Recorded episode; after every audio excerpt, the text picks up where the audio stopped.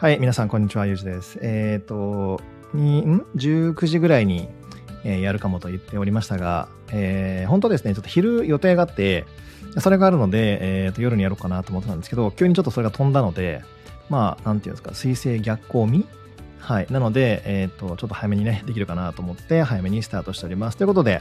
えー日曜日担当ゆうじです。ということで、えー今日はですね、まあ15分ぐらいかな、えーお話ができればと思います。まあ、メイントピックはですね、タイトルにもある通り、久々にマキさんとこ行ってきたよっていう話が一つ目。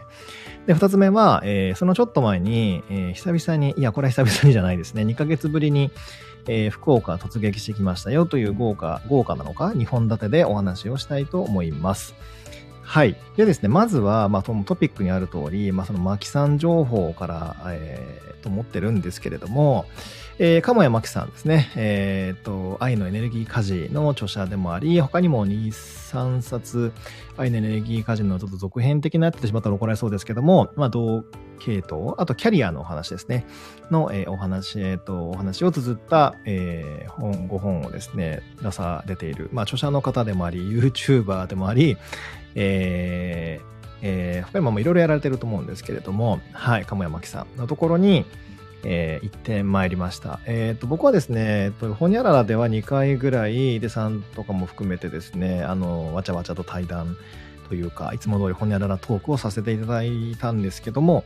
えっ、と、カンタのリトリートの方ですね、えー、ナスの時、いや違う、えー伊勢の時かな、にも、えっ、と、お越しいただいたりとか、あとは、えっ、と、そうですね、リアルイベントでも、えっ、と、なんかあの、そうですね、あの、オーディエンスとしてというか来ていただいて、そこで、あーみたいな感じで、こんにちは、みたいな感じでご挨拶をさせていただいたぐらいで、えっ、と、そうですね、実際リアルにお会いする、まあ、そのタイム、そうですね、そういうほにゃららとかも入れてもいいのかもですけど、は多分10回ないぐらいなんですけど、実際に今回、えー久しぶりに11でですね、かなり濃密な、えートークを聞きまして、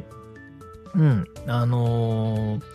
だいぶ参考になりましたというか、すごい助かったんですけど、で、これね、なんで実は僕言ったかと言いますと、まあ、もちろん自分のこともまあ、こう、客観的な意見が欲しいなっていうのもあったんですけど、ちょっとうちの実家がですね、なんかいろいろとこう、なんだろう、まあ、天気というかっていうのがあるので、まあ、それについて、まあ、セカンドオピニオン的なところをちょっとね、聞きたいなと思って、まあ、ポイントを取らせていただいたという感じなんですけれども、はい。あのまあ、僕が言うのもあれですけども、本当に、あの、話が軽快というかですね、はい。もう本当エンドレスでバーって、えー降りてね、来る方だなっていうふうに、えー思います。はい。あの、本当に、えー本書くのが大変でとおっしゃってますけど、いやいや、そんだけ降りてくるんだったらすぐ書けるでしょ、みたいな、なんかちょっと変なツッコミさえ入れて、えーしまいたくなるぐらいに、もう本当に軽快なですね、あの、トークを展開されるマキさんですけれども、はい。で、行ってきて、まあ、いろいろ面白かったところがあったので、まあ、何の参考になるかどうかわからないんですけども、まあ、ここでちょっとシェアというか、お話をしたいなというふうに思ってます。まあ、今回行った理由っていうのは、さっきもお伝えした通り、そのまあ、実家のことなんですけど、ちょっとある土地を買うみたいないな話があり、で、そこについて実際ちょっと、まあ、ちょっと特殊な土地ではあるから、それについてどうですか？みたいな、まあ僕の意見はもちろんあるんですけれども、と、まあその彼女の意見ですね、マキさんの意見をまあ照らし合わせるというか、まあそんな感じでこう、まあ言ったっていうのが結構主な理由かな。はい。とか、まああとはちょっと同じく実家の面々についてであるとか、あとは、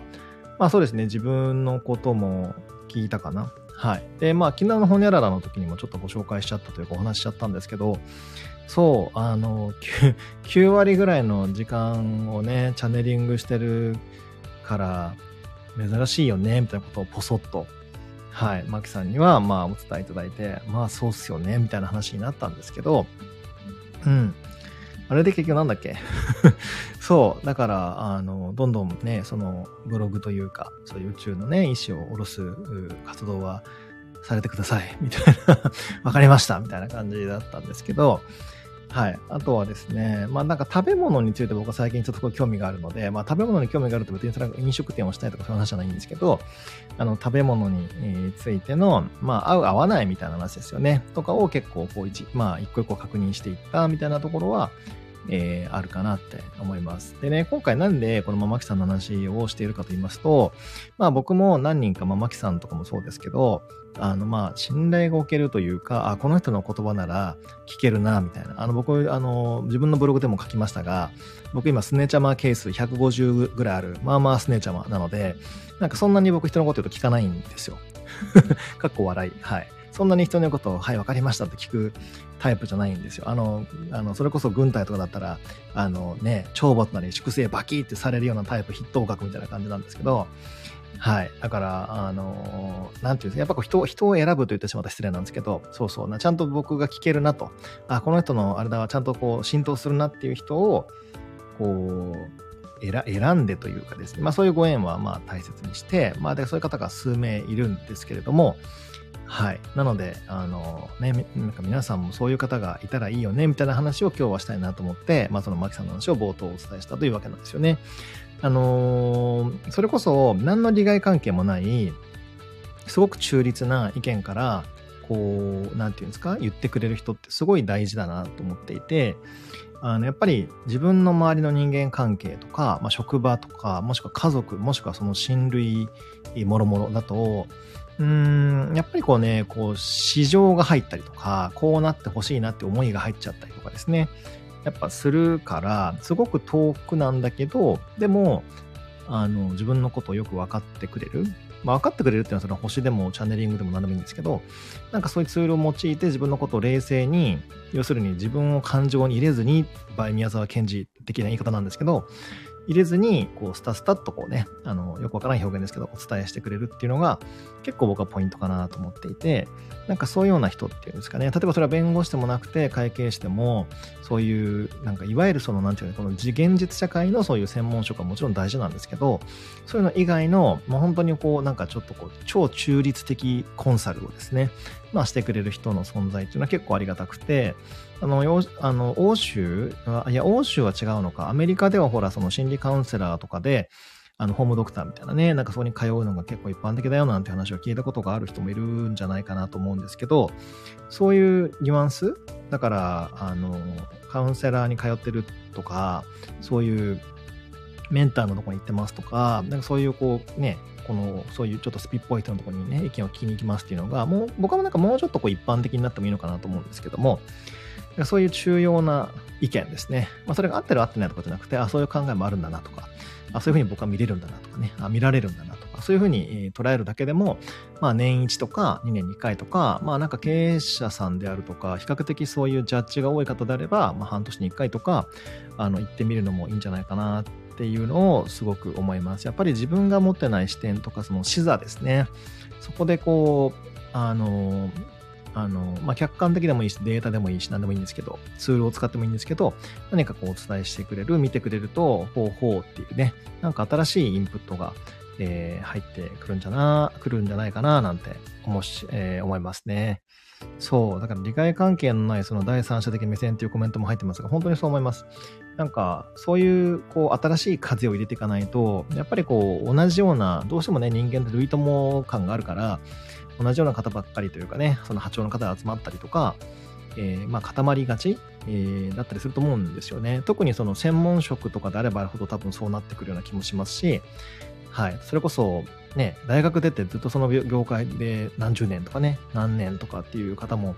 多分ね、これを聞いてる中にもいらっしゃるんじゃないかななんて思ったりもするんですけれど、だからそうじゃない外の世界の意見とか、まあ、見え方とかっていうのを、まあ、積極的にね、あの、その積極的っていうのは、そのほら、あの、あの、だって自分でアポイント取ってお金を払って時間も使っていくわけですから、そう、だから積極的に取りに行く、ね、なんか影響、影響を受けるっていうか情報を聞きに行くっていうような、えー、視点は結構重要かなと個人的には思います。はい。まあ当然そういうような理由で僕のことを使ってくださる方もいるでしょうし、もちろんね、まあ元子さんとかね、そういう存在もそういうふうな意味で使っている。まあ使ってるっていう方と違うかもですけど、合っているって方もいるでしょうし、なんかね、そういう時には異分子というか異分野をね、こう自分に取り込むっていう、えー、バランス感覚ですね。それは結構重要かなと、えー、思います。はい。で、これが一つ目、あの、マキさんに会ってきたよという話なんですけども、で、二つ目はですね、その弾丸で福岡に行ってきたよという話なんですけど、あの、ここ本当に何年か僕はすごい福岡っていう街を結構要、要チェックというか、ウォッチしてまして、うーん、なんていうんですかね、こう、東京は東京でもちろん面白くて、まあいい街だなとずっと思ってるんですけど、うーん、その、まあ日本っていう本を書いた時にも日本全国バーっとこう回らせていただいて、やっぱりこう、なんていうんですかね、あの、成熟感があるところはそれなりに楽しいんですけど、もちろん東京とか大阪とか。でも、未成熟であるがゆえに、その成長マージンがまだいっぱいあって、どういうふうにこれから展開していくか面白いな、わなんかこれからすごい伸びそうだなとか変わりそうだなっていうところにもいくつか僕は当たりをつけていて、で、そのうちの、なんていうんですかね、ま、筆頭格って言っていいのかな。うん、まあ、あの、一番僕はこう、これはと思ったところが多分福岡かなって、その次ぐらいに僕は瀬戸内沿岸を見てるんですけど、なので、そのあたりをこれから結構定点観測というか、定期的にウォッチして、うん。まあ、どういうふうに絡むかとかちょっとわからないんですけども、何かできたらいいなみたいなこととかは、えー、思ってます。なので今回も、えー、今回もアーティストしおりさんでしたけれども、地元の方とかにもね、こうやって意識的に会っていって、まあお話を聞くとか、えー、何かこう一緒にできないかっていうところを模索するとか、まあわかんない 屋台に行くとか、なんかそんな感じでですね、えー、その街をもうちょっとこう味わうというか、深いレベルでね、知っていくっていう観光客目線ではなくて、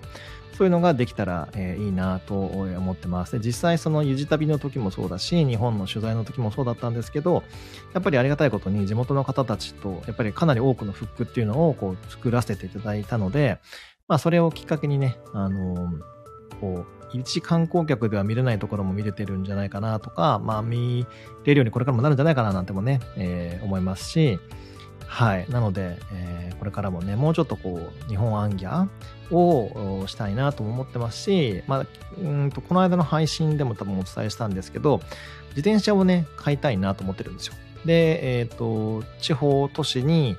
だから東京で品川の新幹線の駅っていうワープ装置を使って、えー、名古屋とか大阪にワープするんではなくて、ちゃんと自力で行く。まあ、それは車でもいいんでしょうけど、なんか自転車とかで行くっていう方が、なんかドラマがあるなとか、っていうのはね、すごく思うんですよね。その原体験として、あの、僕あの、イタリアに住んでた時にですね、あの、ナポリに、あの、僕あの、電車じゃなくて、生まれた、生まれて初めてのナポリは僕は電車とか飛行機じゃなくて、あれどうだったかな？えっと、シチリア、え？シチリアからだったかな？あ、そうそう、シチリアから僕はナポリに船で入ったんですよ。そう。で、結構、なん夜行みたいな感じの船で、えー、確か深夜ぐらいに出て、かなり早朝にナポリに着いて、朝もやにこう、煙るね、ナポリがめちゃめちゃかっこよかったんですね、ナポリマン。そう。なので、そのナポリえー、え何言おうと思ったかな？そうだから電車でさっきも言ったようにフィレンツェからもしくはミラノからナポリまでの直行便で直行のその電車でワープするんじゃなくて僕その電車のワープって表現意外と結構好きなんですけどかっこ笑い。で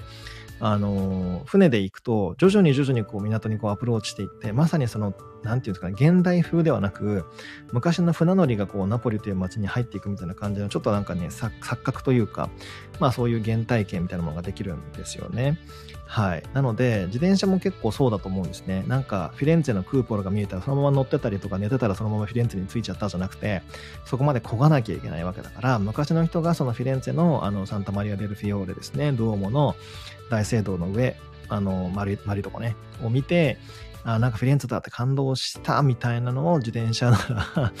ね、まあなんか感動できるのかなとか、だからわかんないですけど、京都だとどっから見えるのかはちょっとよく詳しくわかんないですけど、山越えたあたりで、あの、五重塔とか、わかんない、清水寺が見えるかどうかわかんないですけど、こうなんか見えて、京都っぽいものが見えてきたときに、ああ、なんか京都入ったなと思うのかなとか、ちょっとその辺も、あの、なんていうんですかね、やっぱ自転車ならでは、もしくは徒歩ならではでね、こうわかる感じ、土地感の感じもあると思うんで、そういうのが、えー、多分また自分の肥やしというかですね、にもなるのかななんて思うので、えー、自転車いいんじゃないかなと。まあ本当にやるかどうかわかりませんけど、でもなんか僕にも気持ち的にはそっちにちょっと傾いてるなっていうのがあります。はい。うん。なので、まあその福岡に行って、まあその街のね、バイブスとか今感じるの楽しいよとかね、まあ他にもね、いくつかあるんですけど、そういう街に行くのが楽しいよという話と、まあ自転車旅ちょっとやってみたいよねっていう話で、今日の雑談コーナーは終わりにしたいと思います。はい。でですね、今日の星読みのコーナーなんですけれども、えっ、ー、とですね、今週はね、まあまあ盛りだくさんでございますよ。もう実際に今この、この瞬間も、えっ、ー、とですね、水星と木星か、が、えー、だから、乙女座の水星と木星お牛座ですね、がトラインになってるし、で、え、ー、と、太陽がもうちょっと今週の半ばとか終わりの方まで進んでくると、木星と太陽もトラインになるんですよ。なので、乙女座、大牛座軸でなんと2本も太陽、えー、なんだっけ、え、ー、と、トラインが発生して、それも両方とも木星が絡んでるので、だいぶ、うーん、さっきみたいな、ほら、なんかやりたいから自転車欲しいなとかね。そうそう。なんか何かやるためにこれが必要だからこれ買おうかなとか、もしくは、なんか、もうちょっとこう具体的な、こういうことをやってみたいとかね、なんかこういうことをしたいとかっていうのがこう芽生えてくる、もしくはそこにお金を使うとか、ギアをね、揃えていくみたいなことがあったりするんじゃないかななんて思います。基本的にこの木星絡んでる土のエレメントでのトラインってだいぶこれポジティブに働くと思ってるので、このタイミングで何か新しいことが始められるとか、何かその形にしていくっていう行為ですね。形作る行為にブーストがかかる人は結構いるんじゃないかななんて思います。あとは、まあそのプリミティブ、前からこれは多分他の配信でも言ってますけど、小さい頃から欲しかったこととか、小さい頃からやりたかったこととか、小さい頃にハマってたこととかね、まあ願望、理想ですね。に対する許可を出せたりとか、やっぱこれ好きやなとか、やっぱりこれすごくいいなと思ってるから、結局大人になって一周回って、やっぱいろんなことやってみたけど、やっぱりこれやりたいなとかね、そういう風に回ってくる方、その回ってくるというか、そういう過去のね、本本質的な超プリミティブなことを、やっぱりやろうと決める方とかって結構いるんじゃないかなと思いますね。僕もつい昨日、ちょっとね、あの、お昼時に、あの、あの友人知人とご飯にちょっと行ってたんですけど、あのー、そういう話をしましたね、確かね。ああ、こういうのいいなとかね、こういうのやってみたいなとか、あこれが好きやな、みたいなね、話は確かしたなって今思って、思い返しても、やっぱそうなんで、そういう流れがね、今来てるんじゃないかななんて思います。で、ちょうど今は個人的なその願望とか、本当はこれがやりたいっていうのを結構モヤモヤなしに、こうスパッとね、なんかそれが見えてきやすい時期だと思うんで、本質的な本当に心の奥にある今までなんかこう封じ込めちゃった社会性でね、なんならこう上塗り上書きしちゃったものっていうのが内側からボコボコボコってこう出てきて、そういうものに気づきやすくなったりする。えー、そういうタイミングなんじゃないかなと思います。結構ある意味僕はこれご褒美タイムかなと思っていて、普段なかなか気づけなかったりとか気づきづらいものっていうのに対してすごくフォーカスが当たるので、このタイミングに思い切って何かやってみましたとかね、こういうのをやりたいですとかって、えー、言えるようになってきてる人っていうのは結構いるんじゃないかなと思います。どうでしょう？はい。で、プラス、え、思いがけず多額の投資をしましたよ。マジですか？今度聞かせてください。で、井出さん登場しましたね。で、次に、えっ、ー、とですね、9月の4日ですね。だから今日が3日なんでもう明日なんですけど、の時間的に言うと夜の22時ぐらいだから、まあ今日からカウントするとちょうどあと1時間、えっと、丸1日と半分ぐらいあるんですかね。えー、の後にですね、ちょうど木星逆行になります。噂の木星逆行で、これは前回か前々回の YT ライブで、あのー、お伝えもしているので、だから木星逆行の過ごし方については、まあそこを参照いただきたいなというのがあるんですけれども、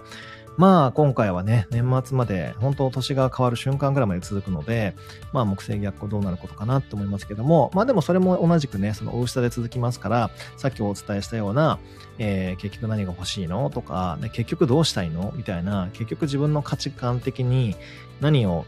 えー、優位だから何、どの自分の五感をこう、もてなしたいのとか満たしたいのってことがすごくすごくね、問われる、えー、時になるんじゃないかななんて、えー、思います。例えば僕だったら、やっぱりいい環境でいたいとか、えー、五感を大事にしたいとか、その五感に対するノイズを極力少なくしたいとか、あとは、そうだな。やっぱり美味しいご飯を食べたいので、食べたいっていうのは、あの、なんていうんですか、あの、美食にこだわりたいとかっていうんじゃなくて、あの、おい美味しい環境っていうんですかね。美味しく感じる環境、例えばなんか友達と食べるとかね。なんか、あの、こういい、いい、あの、料理道具を使って気分が上がっている感じでご飯を作って食べるとかね。なんかそういうようなことにこだわりたいななんて思いますし、そういうところを大事にしたいななんていうのは、思います。あとは逆に言うと、やっぱり僕の場合だと、その、なんていうんですかね、自分を大事にするって方で言うと、あの、やっぱ言葉はかなりこだわりがあるというか好きなので、そこに対する、まあ、ノイズっていう方はあれですけど、をすごく大事にしたいなと。だからそういうようなノイズがないような空間というか環境であったりとかっていうのは大事にしたいかなと、えー、改めてね、なんか最近思ってるっていう感じです。はい。うん。ということで、まあ、星情報はこんな感じかなと思うんですけど、はい。なので、えっ、ー、と、今はね、多分全然前回ぐらいにお伝えした通り、まあ逆光もかなり多いですしね。まあトラサタとかね、あの辺の天体ほぼ逆光してるし、えー、この間もね、ついこの間、2月20、えーと、8月29かな、天皇星も逆光に入ったばっかですし、まあ逆光すごく多いんですけど、で、木星も今回ね、逆光に入るので、まあいろいろとね、こう、最高ですね、させられる、再び考える方ですね、最高させられる、えー、タイミングなんじゃないかなと思っております。はい。ということで、最後にライフチェンジブックのコーナーなんですけど、今回はね、ちょっと変わり種でございます。えー、あんま僕らしくないかもしれませんが、ちょっとご紹介しますね。えっ、ー、と、これ実はね、インスタではご紹介しちゃったんですけど、あのー、だから、あ、なんか見たよって人もいるかもしれませんね。えっ、ー、とね、新装版血液型ダイエット、えー、AB 型3のダイエットについてです。これ、これえっ、とね、川出書房かな？の本で、中島、な何さんかなこれ。えっ、と、っ、とね、中島文康さん、富山の方ですね、カイロプラクターの方が えー、書いている本なんですけど、これ初版はですね、えっ、ー、と、千、え、違う。えっ、と、2012年だから出てもう12年以上経ってるんですけど、もう新装版が2020年に出て、このイラストがついてすごく読みやすくなってですね、で、あの、まあ、今回それで僕も本屋さんであっと思って、こう買って、僕 AB 型なんで、あのこう今回こうやって皆さんにご紹介するに至ったんですけど、これ何がいいかというと、まあ、ダイエットとかだけじゃなくて実は、これダイエットの本ではあるんですけど、どんな食材が合っているかとか、どんな運動の仕方が合っているかとか、どんな体質であるかとか、要するにストレス耐性がどうであるかとか、まあまあ自分の体質、血液型ごとの体質についてまあまあ語ってくださってるんですよ。そう。なので、どちらかというとダイエットという、その、項目がなくても、むしろ AB 型、いや、ん ?AB 型3徹底分析とか、徹底因数分解みたいな感じでもよかったんちゃうかなって思うぐらい、あのー、の本で、で、これもちろん A 型3用、B 型3用、O 型3用とね、あとこの3つの星座さんのやつも全部あるんで、あの、まあ読み比べるというか、まあ自分のやつしか見ないでしょうけど、でも、あの、それぞれ細かくね、僕はパちょっと立ち読みし、パラパラパラ立ち読みして、ほうほうって言って AB 型が良かったから買ったんですけど、あの、自分の血液型のやつを一冊持ってても全然損ではないと、えー、思いました。はい。なので、そうね、意外と血液型でここまでわかるんだな、みたいなのが、あの、あって、まあ僕もこういう仕事をしてるので、例えばほら B 型は遊牧民族から由来しててとかね、A 型は農耕民族でとか、O 型は狩猟民でとか、だからこういう食材が合うんだよぐらいまでもちろん把握してるし、まあそれに伴うなんていうの、どういう運動がいいかとかももちろん自分でも分かっているんですけど、でも、その、なん、なんていうんですかね、こう、食材のこととかもね、だいぶ細かく書かれているし、その、なんならレシピとかまであるし、太りにくいおやつとかまであるし、ちなみにそれはタケノコの里ではなかったんですけど、あとは、そうですね、なんだろうな、えっ、ー、と、例えば面白いのは、毒に当たらないための肉の食べ方とか書かれてあるんですよ。栄養の吸収を高める野菜の食べ方とか、それも多分 AB 型さん向けに書かれてると思うんですね。はい。なので、なんか自分のこう、なんていうんですかね、特性とかをこう、まあ、ある意味ライフハック、ライフハック率を高めるためにも、はい、あのー、一冊あってもいいんじゃないかななんて思いました。まあ特にご家族とかの場合って、うちはほぼ全員、今実家にいるメンツは全員 AB 型なんで、家族人数分買わなくてもこれ一冊で網羅できちゃうじゃないですか。はい。ね、とか、まあ、まあ、ご家族が全部ね、AB と A と B と O が全部いるってなったらちょっとあれ大変ですけど、まあでも一冊1000円かななんで、プラスタックスか。なので、あのー、はい。一冊あってもいいんじゃないかなと、個人的には、えー、思いました。はい。うん。そうなんか今回は、まあ、ちょっと普段とは違う経路での、えー、5本のね、紹介だったんですけど、まあ、たまにはね、こういうのもいいんじゃないかなと思って、えー、ご紹介しました。で、本当にね、ペラペラ、ペラペラペラって話ですね。79ページしかなくて、あの、なんなら、なんだろうな、あの、電車待ってる時間とか、まあ、10分、まあ、10分ではあれかな、15分ぐらいでペラペラペラっと見えちゃうような本なので、あの、まあ、しっかり読み込むと、覚えたりとかしちゃうともっと時間がかかるかもだけど、それからペラペラっといけちゃうんで、えー、ね、ペラミ、パラッと、パラッと買ってペラッとね、読み込んじゃうのいいかなと、えー、思いました。はい。あ、うちは全部いますっていう方がいらっしゃいますね。それはそれでね、4冊全部だから大変かもですけど、まあでも、なんか知っておくとね、えー、まあ得かなと思いました、こういう情報は。はい。なんかその自分の特性を読み解くね、記号っていうのが世の中に溢れてるじゃないですか。例えばそのね、生年月日もそうだし、血液型もそうだし、えー、あとなんだ？えー、手相もそうだし、乾燥とかもそうだし、まあ、いろんなそういうね、こうデータっていうのが、えー、自分にまつわるデータ、自分特有のデータがあるから、それをどうやって読み解いて、えー、どうやってそれをね、自分の生活とかですね、えー、生活習慣含めもろもろ、あの、才能発見を生かしていくか。まあなんかそれがこの人生っていうのは結構面白いんじゃないかななんて僕は思ってるんで、えー、よかったらこの AB 型の本じゃなかった、なんだっけ、この血液型のダイエットの本ですね。えー、因数分解の本だと僕は思ってますけども、よかったら一読してみるといいのかなって思います。はい。ということで、えー、なんだかんだで15分ぐらいのはずが25分ぐらい喋っちゃったんですけども、まあ、今日はこんな感じで終えたいと思います。で、えー、っと、また、えー、宣伝みたいになっちゃうんですけども、今日の夜、えー、22時ですね、えー、ちょうどあの、ビバンかな？が終わったぐらいのタイミングで、えー、っと、なんだっけ、スタイフの方ですね。僕の個人チャンネルの方ですけれども、ちょっとやりたいなと思ってます。今夜のテーマは、えー、なんか何かをもらえる人ですね。もらいやすい人。はい、が、え、できれば登壇していただいて、え、まあ自分の、まあこんなんもらいましたよエピソードとかですね、まあそれの、あの、星がどこに入ってるかみたいなことをお話しいただければいいんじゃないかななんて思います。あとは、えー、明日ですね、いつも通り YT ライブございます。あの、ブログでも先ほどご紹介したんですけれども、えー、今年の秋分はまあまあ面白そうな星回りでですね、まああれもあるし、これもあるし、あんなのもこんなのもあるっていうね、えー、かなり面白そうな、星的にも解説が結構面白そうな星回りでございますので、そのあたりを、えー、一挙公開、いや、違うな、解説したいと思います。あとはちょこちょこ、えー、ショート動画の方も、まあ、あの、かなり短い動画ではあるんですけども、上げているのでよかったらそちらもチェックしてください。ということで、なんか後半の1分ぐらいは、やたらと紹介とか解説とかもろもろね、えー、ご案内がラッシュになりましたが、えー、よかったらもろもろ最近配信、はい、はい、なんだっけ？配信、発信系ですね。なんかちょっと増えてきた。今日も朝ノート3件ぐらいかな？3つくらいアップしてるので、そちらもよかったらチェックしてみてください。あ、コスモスありがとうございます。ということで、この辺りで終わりにしたいと思います。以上、ゆうじでした。